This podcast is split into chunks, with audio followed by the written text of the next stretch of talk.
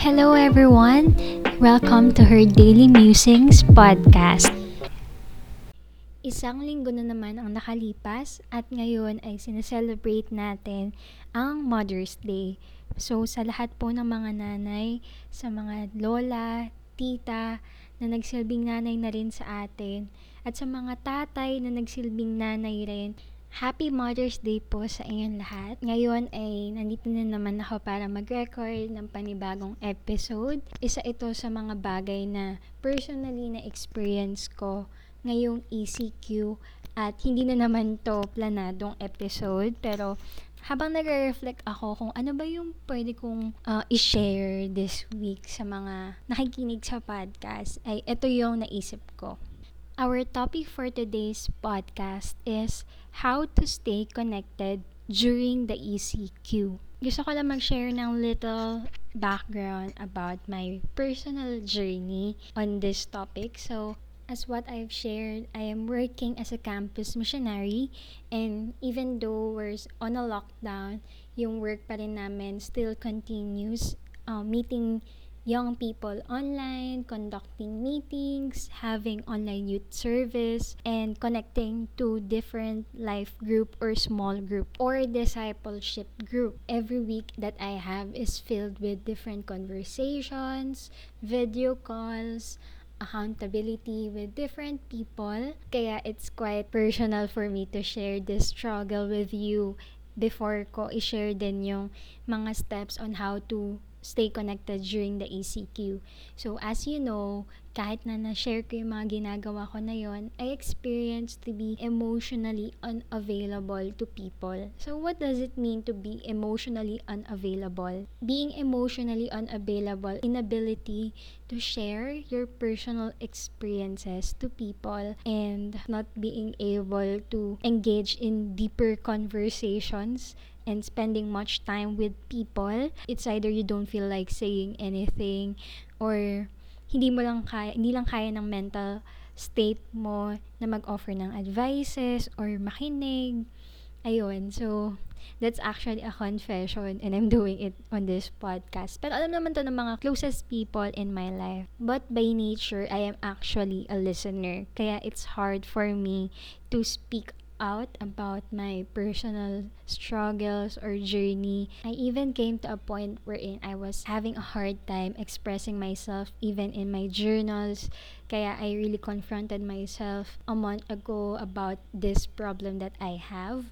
I acknowledged it and I really took time to pray for it and ask the Lord to help me overcome this thing because I want to be genuinely connecting with a lot of people, especially now ngayong ECQ na marami talagang nagsistruggle mentally, emotionally. So, I don't want to be too self-centered or too selfish na I wasn't able to share even my own vulnerabilities or experiences to other people. And lo and behold, because two weeks ago, I think God really impressed in my heart to really reach out to more people pa. And uh, it also accompanied in my devotions. I was in the book of Acts as of this moment sa New Testament.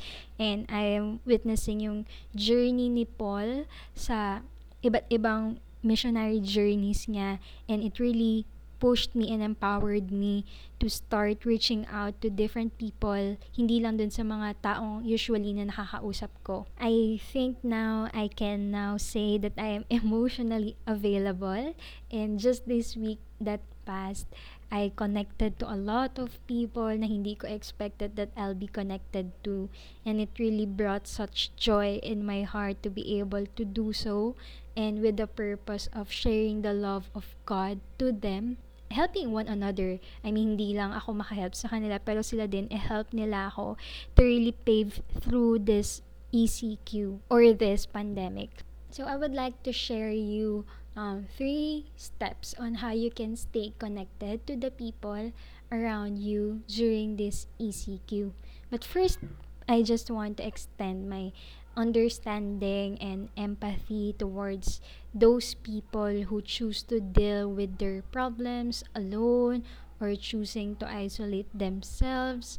But uh, I just also want to remind you that it's okay, yes, but if prolonged for too much time, it can be an unhealthy way of dealing with the problem instead of connecting to people or to seek help para maka move on ka towards this process, it can come to a time when it can become counterproductive instead of being helpful.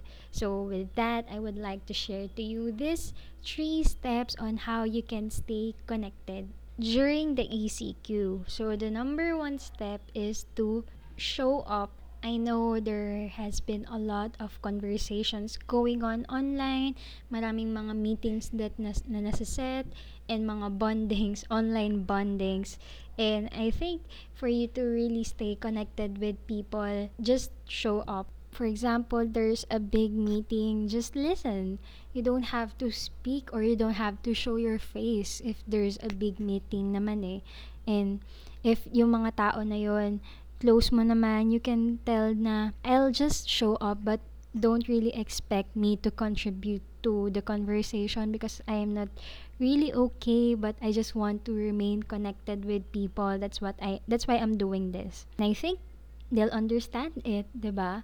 Instead of just isolating yourself na parang eh, nakakatamad, ayoko, blah, blah, blah. Why don't you try to show up first? That's the first step. And the second step na actually medyo connected din dito sa first is to listen. So, sabi ko nga kanina, diba, when you show up, you don't have to necessarily speak your heart out agad-agad.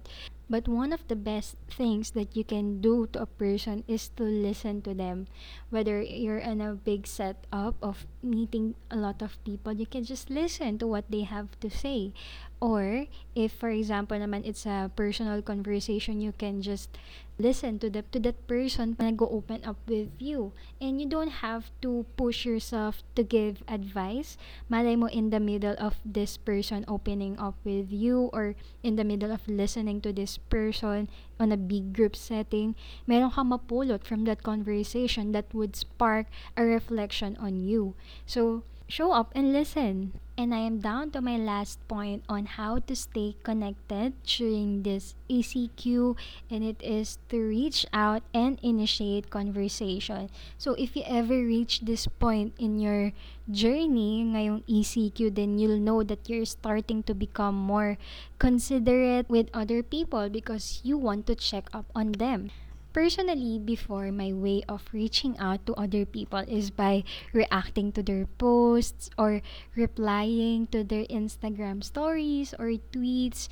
and that could start a conversation a short one actually.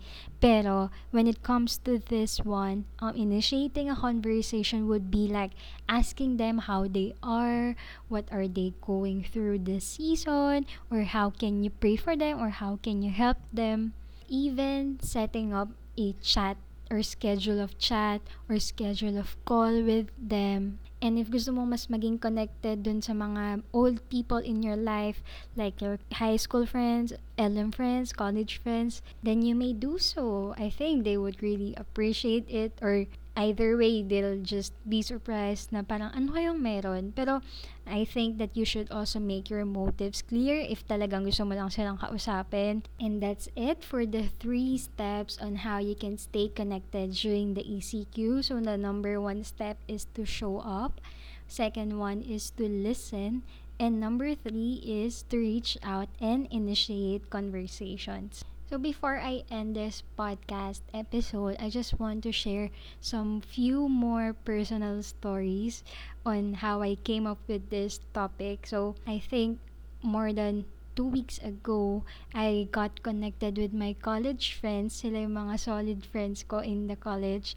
And then, one of my classmates who is a fitness enthusiast decided to offer us a Zoom workout sessions. I think they've been doing it nung hindi pa kami talaga formally nagsistart. And I got interested to join despite having a tight work schedule during the day. So, that's one way to be connected, to just join dun sa mga activities that your friends are doing. Today, we've been working out for 11 days consistently every 9 p.m. Pero during this weekend, medyo na-break lang yung streak namin. But if you wanna join our Zoom workout slash yoga, you can PM me and say, gusto mo mag-join? Tara na, join ka na. Sabihan mo lang ako. Shout out lang din sa mga ECQ group friends ko na nakasama ko mag-workout.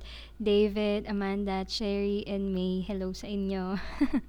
and also to my disciples whom I talk on a daily basis. So, the last day of April, uh, I set up accountability sessions with them one by one sessions and I just really had some fun listening to their updates kung kamusta na sila on a deeper level on their walk with the Lord and yun lang uh, it really brought such joy in my heart to be this emotionally available again to people and being able to share din yung mga vulnerabilities ko, yung lows ko din sa life and that's been really fulfilling for me as a person.